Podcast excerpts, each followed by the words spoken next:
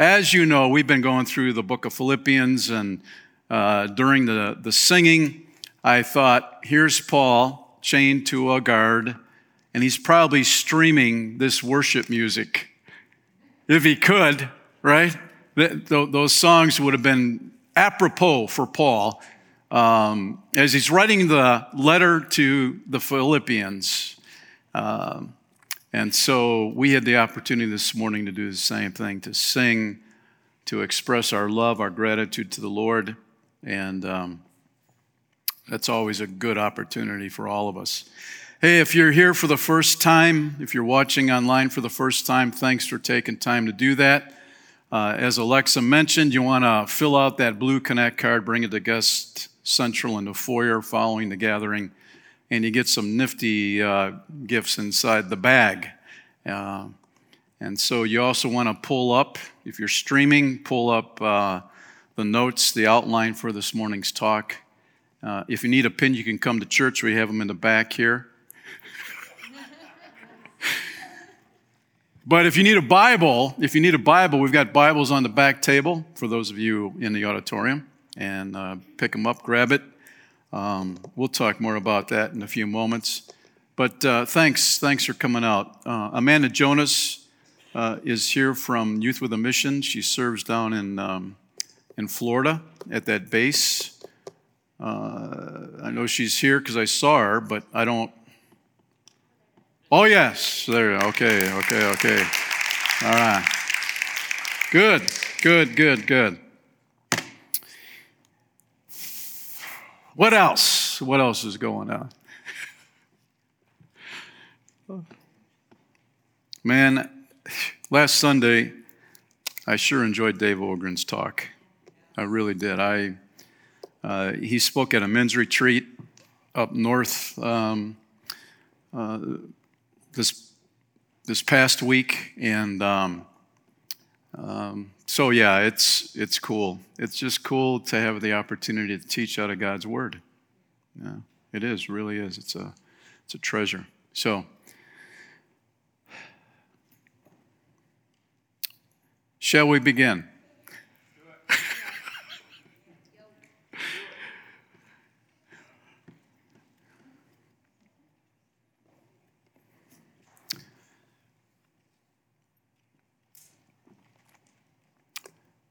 We are going to Philippians chapter 3, and um,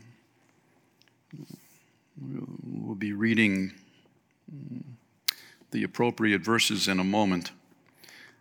But before that, in 1962, uh, the television series The Twilight Zone tells a story of a man, a very vain, brutal man. He's bunkered in his apartment He's imprisoned by what he perceives the world for what it is, and it's a planet inhabited by people who deserve to die.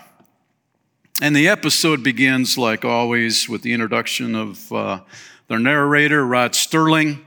Uh, he introduces the self absorbed character. That's Oliver Crangle, he says, a dealer in poison, a bad tempered, rude man. And then he goes on uh, talking about Crangle's metamorphosis into becoming an evil man, poisoned by the gangrene of pride to the status of what he thinks is an avenging angel. Uh, he sees himself as upright, self righteous, dedicated, and fearsome. Well, Crangle is a man with no em- empathy he rages against people he never met. He demands their employers to fire them.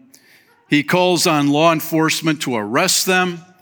Uh, has said to, you know, he's, he feels like he's the judge over the world. He's got this self righteous attitude, and he proclaims a guilty sentence on everybody else on the planet.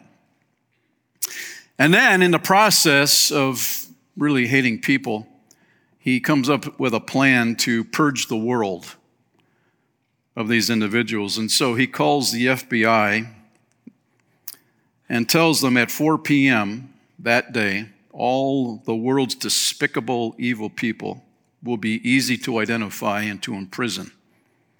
Crangle has developed a machine that will shrink them to a height of two feet. And so justice will be served in his eyes, evildoers will be disclosed, and he will be seen for the hero that he feels he is.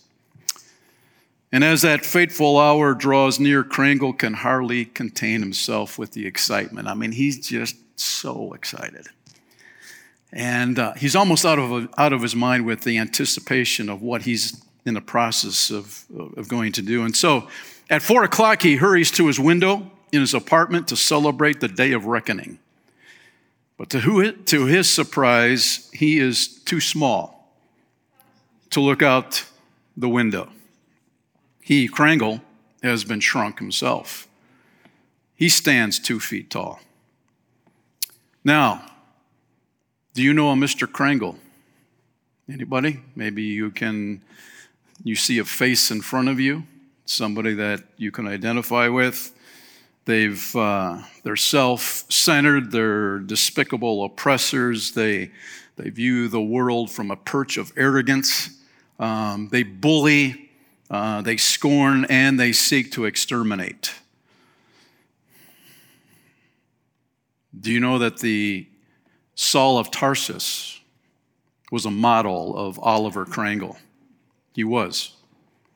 When you look at Oliver Crangle, you would say, man, that sure reminds me of the Apostle Paul. And when you see what was before Christ and after Christ, who would have thought uh, Oliver Crangle, a potential candidate for putting his faith in Christ? When you look at Saul of Tarsus, the same thing. Um, a man who hated Christians, he was out to destroy them. He was brutal, and in the process, God did something about it. Now, you and I may not look at ourselves, our past as being a Saul of Tarsus, but we were sinners. One sin is enough to keep us out of heaven. And so God did something amazing about it, allowing his son, his only son, to go to the cross to pay for our sin debt. So let's go to the book of Philippians, chapter 3, and we're going to pick it up at verse 6.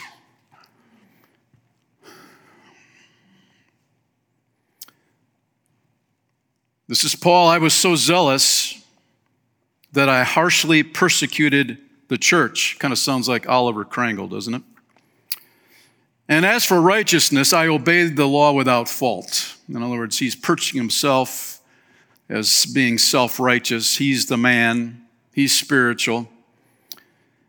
I once thought these things were valuable, but now I consider them worthless because of what Christ has done. Yes, everything else is worthless when compared with the infinite value of knowing Christ Jesus, my Lord. And for his sake, I have discarded everything else, counting it all as garbage, so that I could gain Christ and become one with him. I no longer count on my own righteousness through obeying the law. Rather, I become righteous through faith in Christ. For God's way of making us right with Himself depends on faith. Aren't you glad for that? It's all on God, you know? He's the one that makes us right, and so we can rest in that.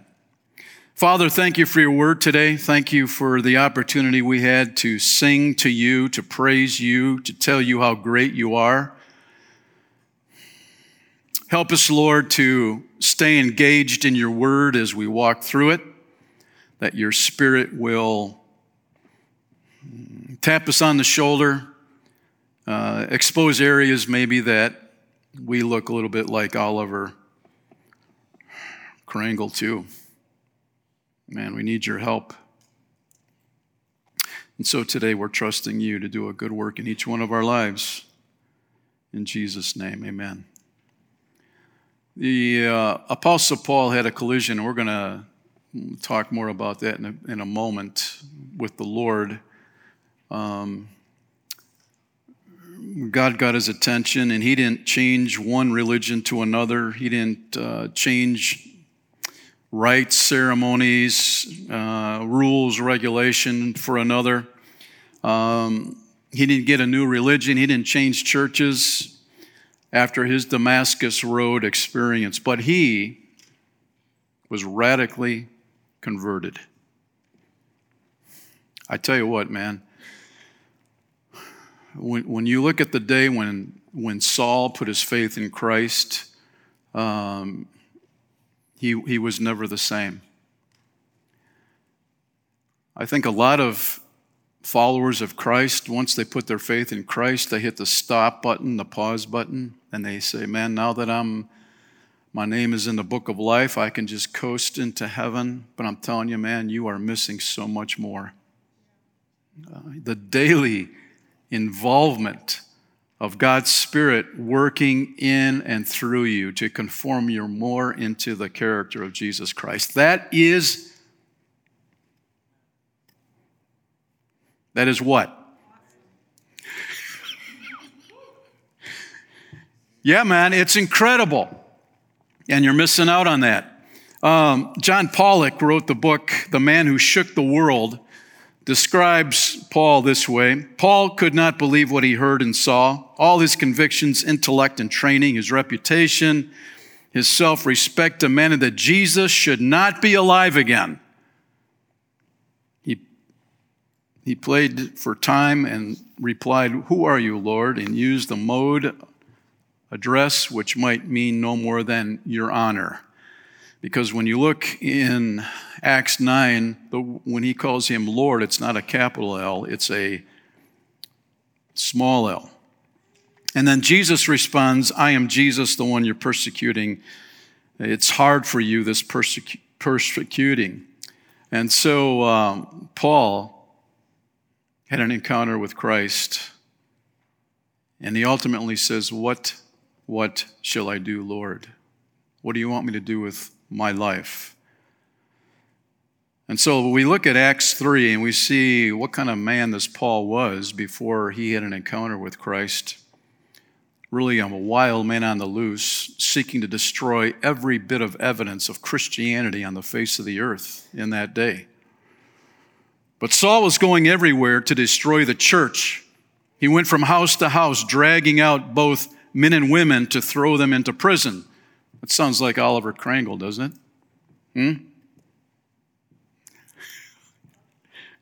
I think so. Acts 9, verse 1 Meanwhile, Saul was uttering threats with every breath and he was eager to kill the Lord's followers, so he went to the high priest and he requested letters addressed to the synagogues in Damascus, asking for their cooperation in the arrest of any followers of the way he found there. He wanted to bring them both men and women back to Jerusalem in chains. And as he was approaching Damascus on this mission, a light from heaven suddenly shone down on him. What ticked Paul off? or we should say Saul, what ticked him off about Christianity? He was following all the rules and regulations. You think Paul would get a good night's sleep. You think he would be at peace with himself. But somewhere inside of him, he was tormented. And he could not rest until he arrested every known believer on the face of the earth. That was his plan, that was his mission in life. Authentic Christianity is a threat friend. And that's why the devil, the evil one, the accuser of the brethren, he wants to silence those followers of Christ who are passionately living for Jesus, getting to know him more, living for him, serving him. Why? Because it's a threat to humanity. When human beings see authentic Christianity in motion, man, they feel threatened. And some, in turn, put their faith in Christ because they say, Man, I want what they have. And others say, I don't want that because I want to live my life the way I want to. Maybe that's you today. And so we see that Saul of Tarsus, which is modern day Turkey today, um, heavily Muslim country right now. Um, he had an encounter with the living God, just like you, just like me. When we put our faith in Christ, we have an encounter. Maybe you're not on a horse, maybe you're not blinded by a bright light, but we all have an encounter with Christ.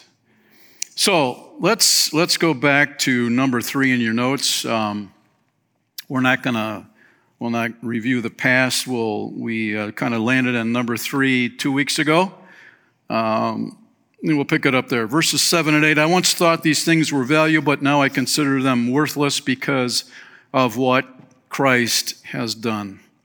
Yes, everything else is worthless when compared with the infinite value of knowing Christ Jesus, my Lord. For his sake, I have discarded everything else, counting it all as garbage, so that I could gain Christ. When you read the beginning of Acts chapter 9, um, you, if you could get next to Saul, you would say his blood was boiling. He, he was passionate about destroying Christianity. He was on a murderous uh, rampage towards Damascus. And so he charged north of Jerusalem, 150 miles north, um, sweeping across Persia. And uh, his fury, man, intensified. He, he was a man really out of control. It really was. And um, if you were a follower of Jesus in that region of the world at that day, you would not be looking forward to hear Saul knocking at your front door. You know? It's not like you wake up in the morning and think to yourself, I hope Saul knocks on my front door today. No, that would be a bad thing. It'd be a, it would be a challenge. So, uh, Acts 9, 3 and 4, let's go back there. Uh, let's pull up the map, guys. Um, uh, so, here's Damascus. Um, here's Israel right here. Uh, let's go to the next one. That's kind of an overview, and uh, oh boy.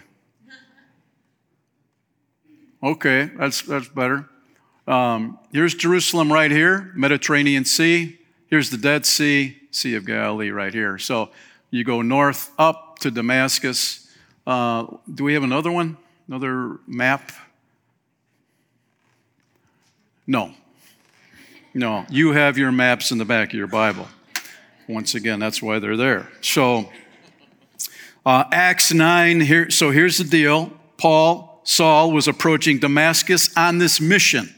What mission? To destroy Christianity. A light from heaven suddenly shone down around him, and he fell to the ground. And he heard a voice saying to him, Saul, Saul, why are you persecuting me? Who was that voice? What voice was that? That was the voice of Jesus Christ the Son of the living God. Why are you persecuting me? So here's, here's Saul. He's got his plan.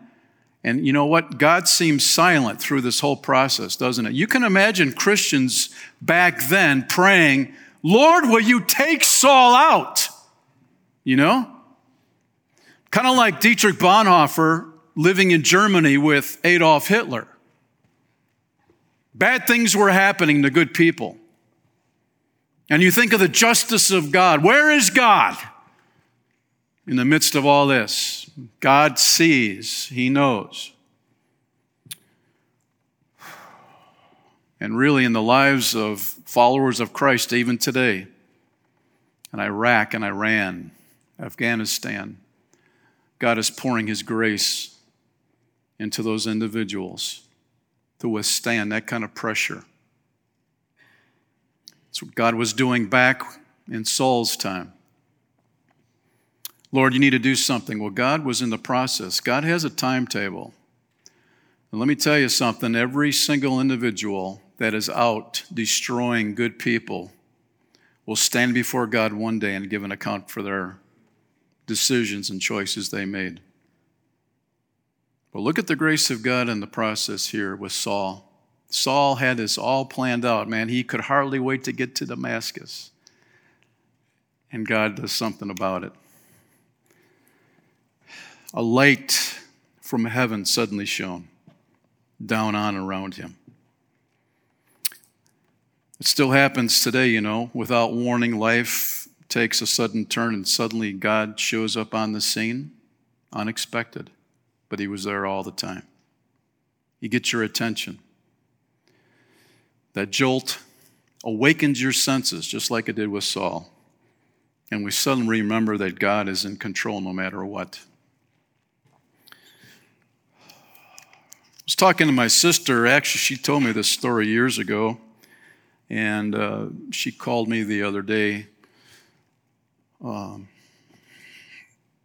and I was asking her a little bit more about the details of it, but um, I'm not going to give any names here, but I'll just tell you my sister can endorse this story because um, the woman who was part of this story is a good friend of my sister. They go to church together. Over a decade ago, uh, a man uh, who was an avid deer hunter, uh, it's deer season right now, right? Is it? Bow. It's bow. it's bow season, yeah. Uh, he always went with a friend. That's what you're supposed to do. But this time when he went out, he chose to go alone and he was up in his tree stand. Uh, for some reason, he ended up falling out of that tree stand. He was 25 feet off the ground. His, both his lungs collapsed, he broke his back, and there were other physical issues. And in the process, uh, he knew he was dying. He just felt like his body was shutting down, and he knew he needed to get help immediately, but he couldn't walk. Let's hit the pause button on that. You see, this man was an angry man. He carried angry anger with him wherever he went. He took it out on his wife. His wife was a follower of Christ, he wasn't. He kind of modeled the character of Saul. I'm going to make life as difficult as possible for my wife and my two children because she took their children to church.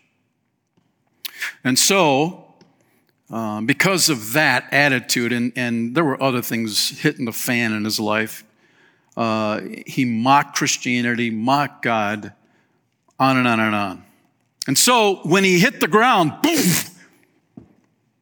out of that tree stand, the first thing he did was call on God. And he begged God to save his life. And he told God that he would live for him if God saved his life.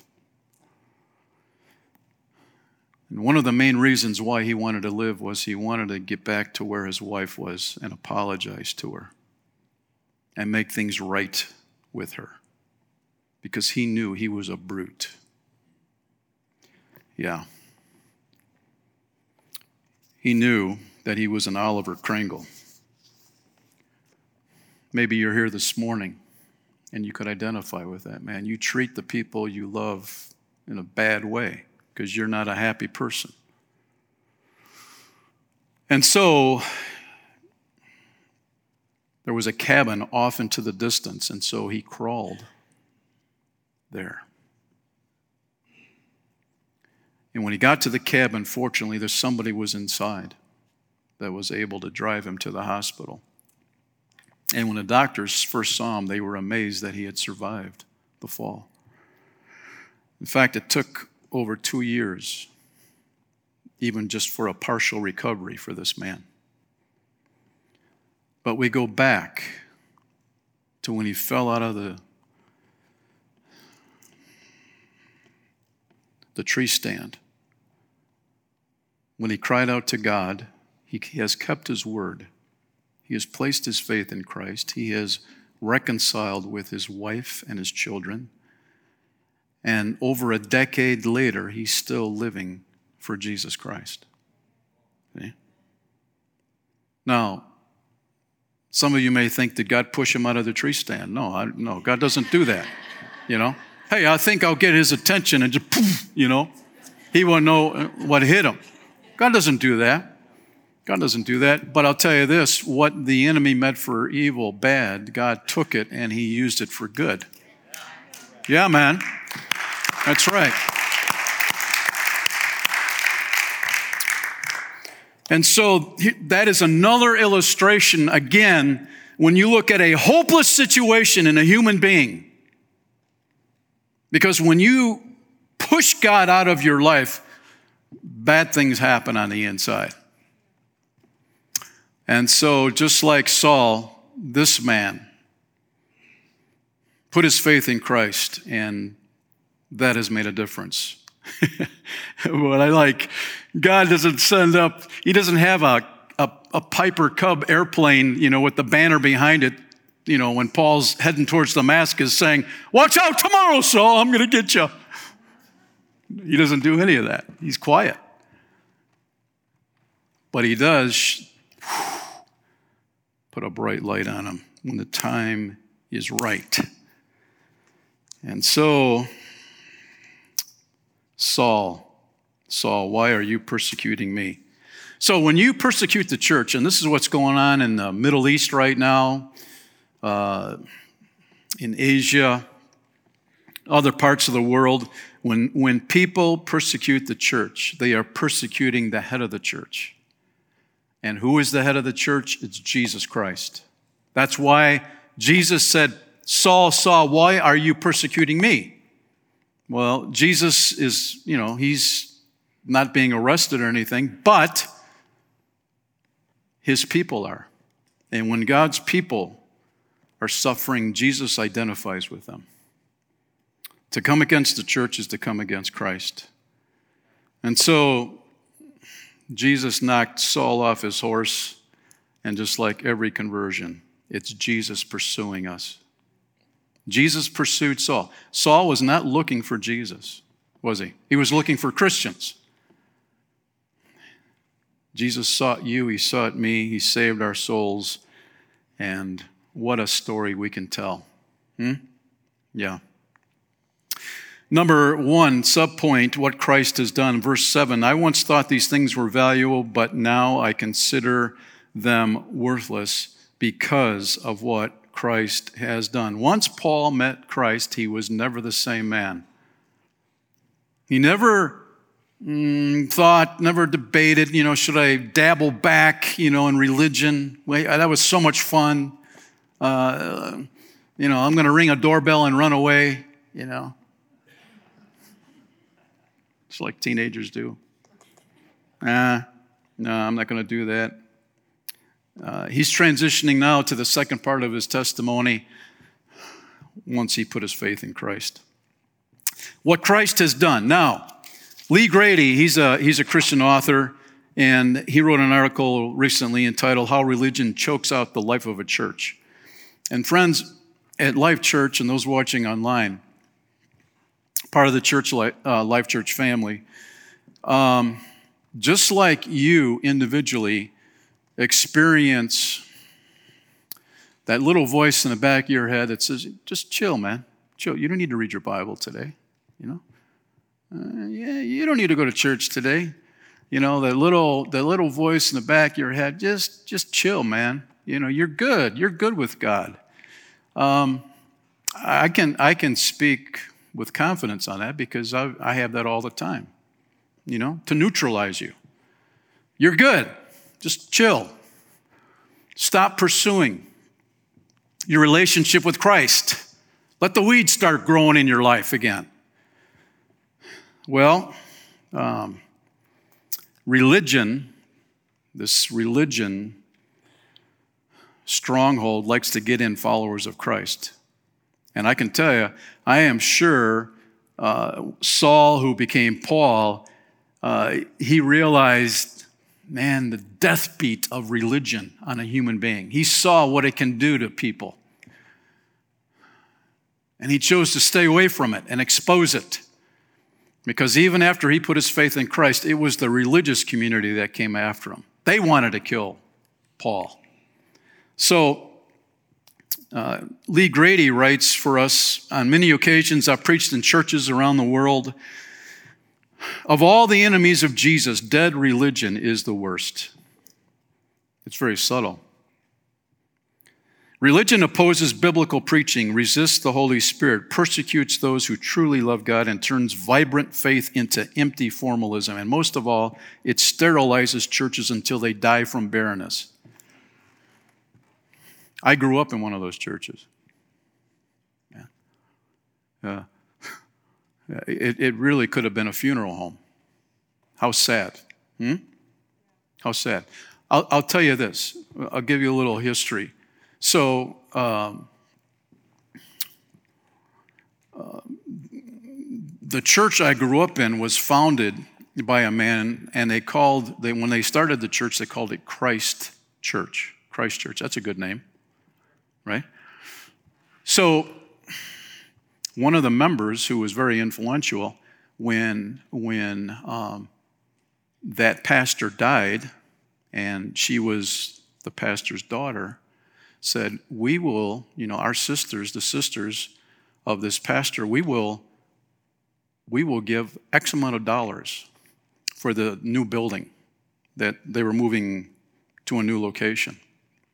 We will give X amount of dollars if you change the name from Christ Church to Whittick Memorial Church. Whittick was the pastor's last name. Can you guess? Hmm? And so, and so the board met and decided, yeah, we'll, we'll take the bait. And they dropped Christ Church and turned it into Whittick Memorial Church, and it was a death knell. There was a remnant in the church that stayed alive, but I'll tell you what, I grew up in that, dead. Was that fun? No. No. You know, losing, losing a generation of young people because of religion, of legalism, that heavy weight on individuals. It's a sad thing. And some of you may have experienced that as well. You know the pulse of a religious church, man. It's just very, very slow. Very, very low. And so he's talking about we need to be careful. The Apostle Paul warned Timothy that the time would come when people who claim to know Christ would, in 2 Timothy 3 5, they will act religious, but they will reject the power that can make them godly. What does Paul stay, say about people like that? Stay away from people like that. Stay away from. Why? Because it's contagious. And so religion looks good on the outside. Religious people sing nice songs about God. They recite nice prayers. They dress in nice clothes, listen to nice sermons. But it can all be a show that is devoid of life. And when the Holy Spirit comes to bring new life to the church and to renew us from the deadness of the past season, we must break free from the control of a religious spirit. A religious spirit is simply a stronghold, friend. It's a stronghold where people open the door and allow that to become part of their life. When that, when that comes knocking on your door, you say, No, I don't want that. I, I want to stay alive spiritually. I don't want to become a corpse that's breathing, right? Spiritually. I don't want to do that. You have to resist it. And so the Spirit wants to bring life into our barrenness, and when He does, the dead roots, little brittle branches in our churches will be pruned away and His fruit will appear. Have you been infected by dead religion? It's a good question for all of us. You can take your own test by examining these characteristics of a religious person. So, let's take the quick test. Religious people view God as cold, harsh, distant taskmaker rather than an approachable, loving father. Where do you land on that? When you think of God, is he cold, harsh, or is he approachable?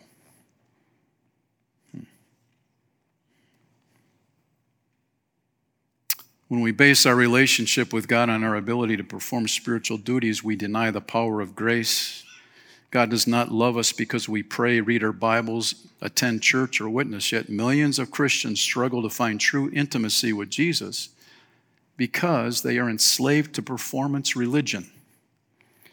Discover his amazing mercy and cultivate closeness, closeness with God.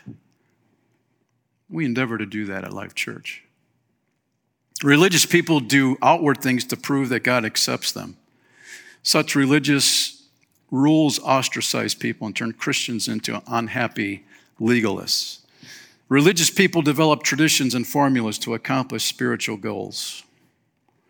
Religious people become joyless, cynical, and hypercritical. Religious people develop a harsh, judgmental attitude towards sinners, yet those who ingest this poison typically struggle with sinful habits that they cannot admit to anyone else. Religious people refuse to embrace change. Religious people persecute those who disagree with their self righteous views. And finally, religious people will not see conversions. Sinners will rarely find Jesus in a toxic religious environment. When religion takes over a church, fewer and fewer people visit the altar, the front of the church to pray. The baptismal tank stays dry. The congregation ages. There are no children in a nursery, and eventually the churches close. Why? Because religion is deadly. It's deadly. If the poisonous tendrils of religion have contaminated your walk with God, ask Him to pour a fresh understanding of His grace into your barren spirit. And then expect His new life to flow through you. Let's welcome the fresh life God brings into our churches, shall we? Yeah. I'd say I read this to you because this is something I battle all the time, you know? Just that, that little tapping, you know, chill, take it easy. You've been doing this a long time. Get comfortable, you know?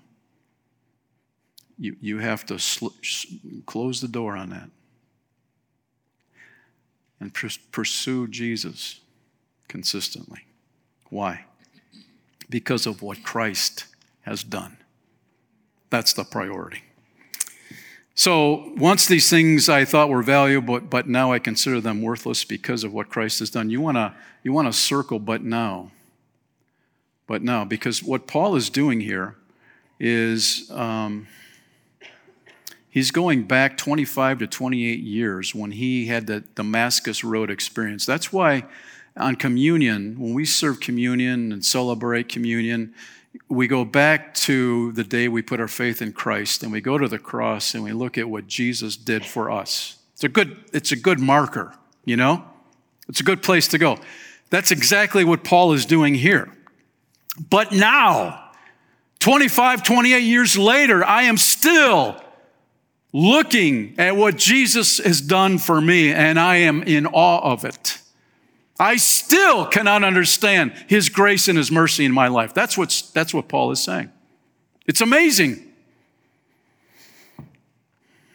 Paul sees his past bankruptcy and um,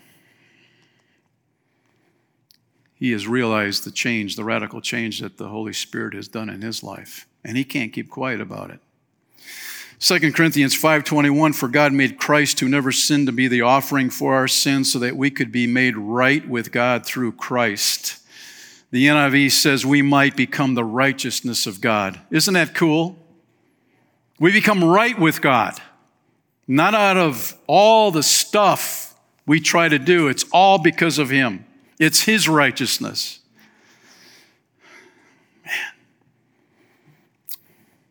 Number two, knowing Christ, verse 8a. Yes, everything else is worthless when compared with the infinite value of knowing Christ Jesus, my Lord. Um, for all of you accountants out there, for all of your math majors, this, this will fall right into line with you, man. This, this is where you, this is your, I'm glad that's in the Bible. Because um, circle the word worthless, and then a few letters, words down, infinite value. So what Paul is doing, he's, he's making two lists. He's looking at worth, he's got a worthless list, and then he's got an infinite value list. And it's an accounting term. It's a profit column, it's a loss column. That's how he's looking at it in the Greek. It's a profit column, a loss column, when he's talking about worthless versus infinite value. And so uh, he's got a list, what he thought was all the profit column, you know, for the beginning of his life with all the rules and regulations and being a Pharisee. He thought that was all profit. with religion. And he's saying, but now, that's the wrong column, man. I had that all in the wrong column. It's all loss. It's worthless. It doesn't mean anything in my relationship with Christ. The message puts it this way verses 7 through 9 the very credentials these people are waving around as something special, he says, I'm tearing up and throwing out with the trash, along with everything else I used to take credit for. And why? Because of Christ. Yes, all the things I once thought were so important are gone from my life, compared to the high privilege of knowing Christ Jesus as my master firsthand. Everything I once thought I had going for me is insignificant. It's dog dung. I've dumped it all in the trash so that I could embrace Christ and be embraced by Him. I didn't want to, I didn't want some petty, inferior brand of righteousness that comes from keeping a list of rules when I could get the robust kind that comes from trusting Christ, God's righteousness. It's a good way of putting it, Paul to know Christ. Everything else is worthless with the infinite value of knowing Christ Jesus, my Lord. This past week, when I was thinking about that verse, um, there's a song that came to me. I, I, didn't, I didn't write this song, it, it's been around a while. But the title was I Want to Know You. I want to know you. I want to know you. You're my one desire. I give you my worship, all of my passion. I give you my whole heart, all of my devotion. I want to know you. Let your spirit overwhelm me. Let your presence overtake my heart. Oh, how I love you. Oh, how I love you. So I've been listening to it, and last night before I went to bed, I put it on again and just kind of chilled with it. Lord, I want to know you. I want to know you. I don't know. I don't want to know about you. I, I don't want to have facts and in my brain, Lord. I want to know you.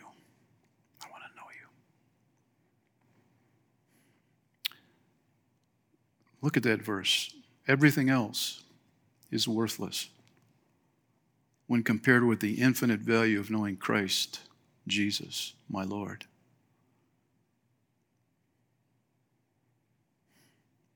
And the things of this world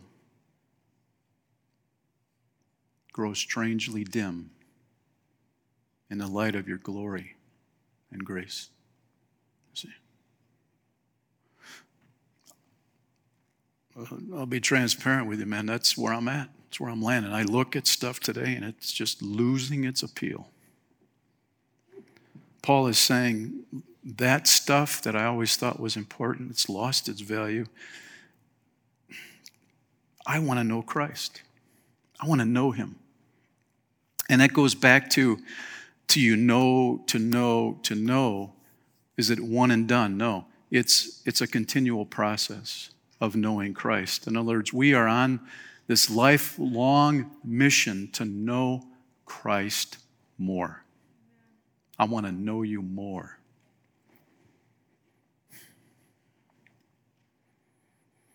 So, to know Christ means more than knowing about him intellectually, historically. To know Christ literally means experientially, intimately, personally. It's a personal relationship knowing Christ Jesus, my Lord. It's a continual getting to know Him more.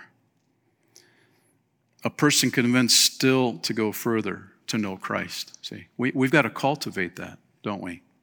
We do. And the clue here, look at what Paul, he, he zeroes in. He doesn't say to know Christ, but he says, my Lord my Lord. He's not saying the Lord, he's not saying everybody's Lord, he's saying my Lord. That's personal. It's personal. He's my Lord. See, that's knowing him. I know him and I love him because I know how much he loves me. How do you get closer to God? Well, Billy Graham was asked that question years ago, and he answered it this way. To think about it, it's like any other relationship in life. We have to spend time with someone, listening to them, sharing our interests and concerns with them, learning about them, and more. And the same is true with God. How do you do that? By reading His Word, the Bible, talking to Him in prayer, and spending time with other believers. If we say we want to get to know the Lord and we don't spend time with Him, that relationship's going to, it there's a price to be paid. James 4 8, come close to God, and God will come close to you. So there you have it. Paul is saying the greatest thing that's ever happened to him was knowing Christ. And he's chained to a guard when he's writing this. It's the greatest thing. I'm going back 25, 28 years, and that was the greatest decision I ever made, and I wouldn't change anything. I would do it over again. Because this is the greatest thing is to know Christ. And Number three, gaining Christ, verse 8b, for his sake I have discarded everything else, counting it all as garbage so that I could gain Christ. so, so many of you know that my wife, you know, was in the hospital for uh, mm, 17 days. And so she had a plan. She had a plan. When she got home, she's throwing stuff away. And, and so that's, that's been happening. Uh, just so you know. so, so, so it's, it's still happening. It's still happening. It's ongoing. And um, yeah, so she had a plan when she was in a hospital. And When she came home, she, she's fulfilling that mission. So, so Paul, he's saying, Here I am, um, here I am um, uh, under house arrest, but he says, For, for his sake, for Christ, I have discarded everything else, everything that would seek to grab onto me, to slow down this relationship, to weigh me down, to hinder my faith in Christ. Uh, habits, addictions. He's saying, None of that has a grip on me. That's what he's saying here. I've discarded everything else. I've gotten, I, I got rid of it, counting it all as garbage. Why? Because I want open hands to Christ. I don't want closed hands. I want open hands so I can embrace Christ fully.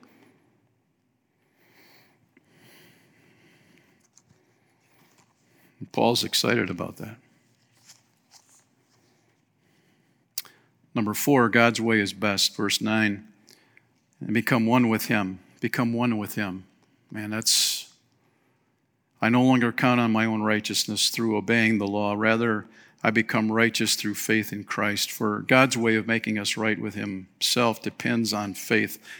Man,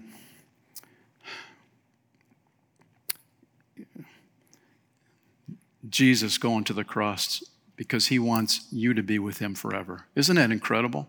What a demonstration of love. He wants you to be with him forever.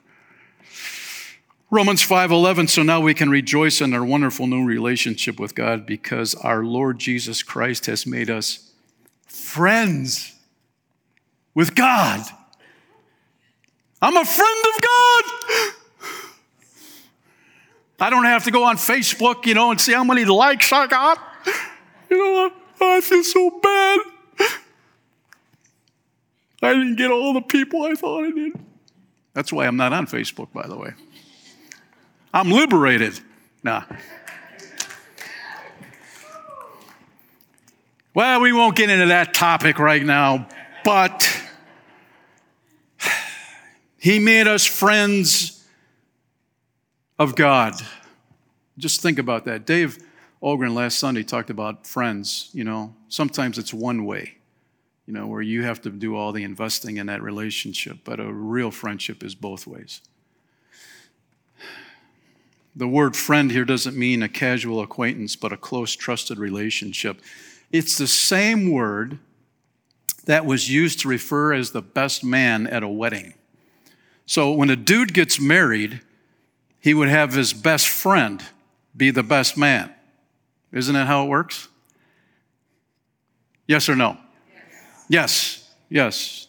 yes. Your best friend is usually your best man. And, and it also meant the king's inner circle of intimate, trusted friends. And so when Jesus said in John 15, 14, and You are my friends if you do what I command, some people might, uh, a friend will let me do whatever I want. No, no. A good friend will say, Dude, you better be careful. You know, you're wandering here. You're flirting with sin, dude. I love you. You're a good friend of mine. And so I, I'm stepping out here and I'm taking the risk to let you know you need to be careful. Jesus says, If you're my friends, you'll do what I command. And when we're friends of the king, in our culture today in America, it's like Jesus is one of us, you know? Yeah, he's my friend, I'm his friend, we're all, we're all good. Listen, Jesus is the king. He's the king. We serve the king. Mm-hmm. We have special privileges because we're friends with the king, but man, we are not equal with God. No siree. We're sons and daughters, and he's our loving leader, and we follow him and we obey him, not out of duty or fear, but because we love him, knowing he loves us. Yes? That's for sure.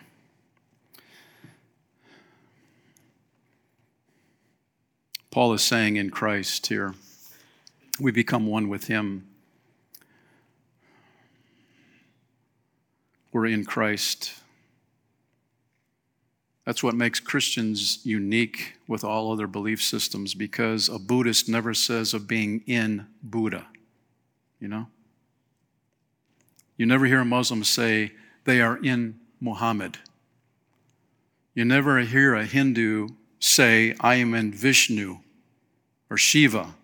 Those are Hindu deities, and there's 330 more of them out there. But when you're describing what it is to be in Christ, it means God looks at you, and when He sees you, He sees Jesus. Friend, He sees Jesus because it's His righteousness that we carry with us.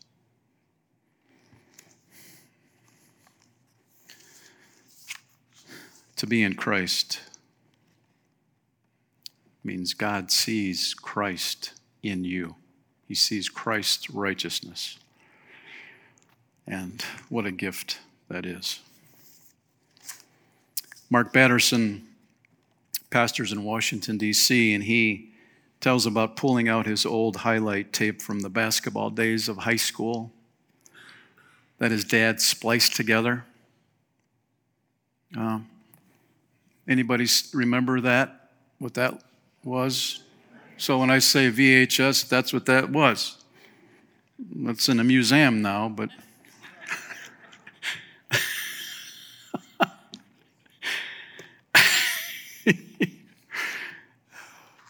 so this this VHS that Mark's dad spliced together, it showed every three-point shot, every dunk, every rebound from his high school basketball career. And his dad made copies and he mailed them out to the recruiters from the different colleges that he, he was hoping to attend. And so um, Mark uh, went to a, a, secular campus, but then felt called to ministry, and he's in, he's in Bible school, and he pulls out this VHS. His 80 year old friend Wiley came over for hamburgers, and so he just thought he'd show Wiley what a good basketball player he was. You put it on, and Wiley says, Man, you never miss a shot. You're, you're the best basketball player I ever saw. How come you're not into pros, man?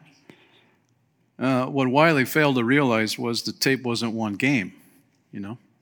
It was a compilation of games over the years. And for the moment, one person thought Mark was the greatest basketball player ever to walk the planet, but the reality was Mark's dad made him look a lot better than he really was. That's exactly what our Heavenly Father does with our game tape. Think about it. All the turnovers we've made, He's deleted. Every missed shot, has been edited out. It doesn't show up on the video and it doesn't show up in the box score. Why is that?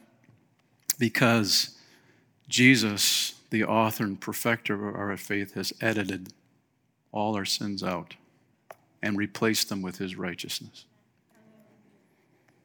And Jesus even says in Hebrews 10 17, I will never again remember their sins. I'll never bring them up from the basement, you know, to make you feel guilty and shame. No, he says, I choose not to remember them.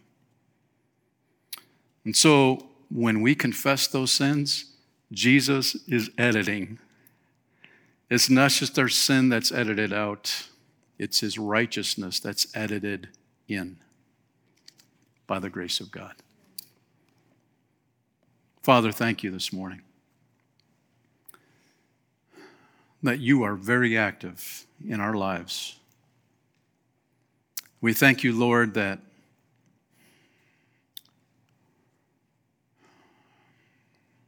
that little voice in the back of our head at times makes us feel guilty, not good enough, uh, not thinking that God could love us because I'm so bad. Lord, help us realize that when we confess our sins, you're editing out those sins and you're editing in your righteousness in our lives. Man, we are so grateful for that. We are so grateful. And today, we celebrate your greatness, Lord. And the example that Paul gives us, encouraging us to know you, Lord, to know you, to pursue you, to let that relationship flourish in the future. And today we pray by the Spirit of God, you will help us live for you all the days of our lives. In Jesus' name, amen. Friend, if you don't have a relationship with Jesus this morning, you're online, you're and you're here today. Saul, Jesus, I believe who you are, who you say you are, that you're the Messiah, you went to the cross, you're the Savior of the world, you paid for my sin debt in full, you took my place, Jesus. I should have been there. I need to pay for my sin, but you paid for my sin completely. And because of that, I put my trust in you right here, right now. And I'm inviting you to come into my life and become my spiritual leader. And through the power of your Spirit, I will live for you the rest of my life. Thank you for your forgiveness of my sins. Thank you for adopting me into your family today, Lord. I thank you. In Jesus' name.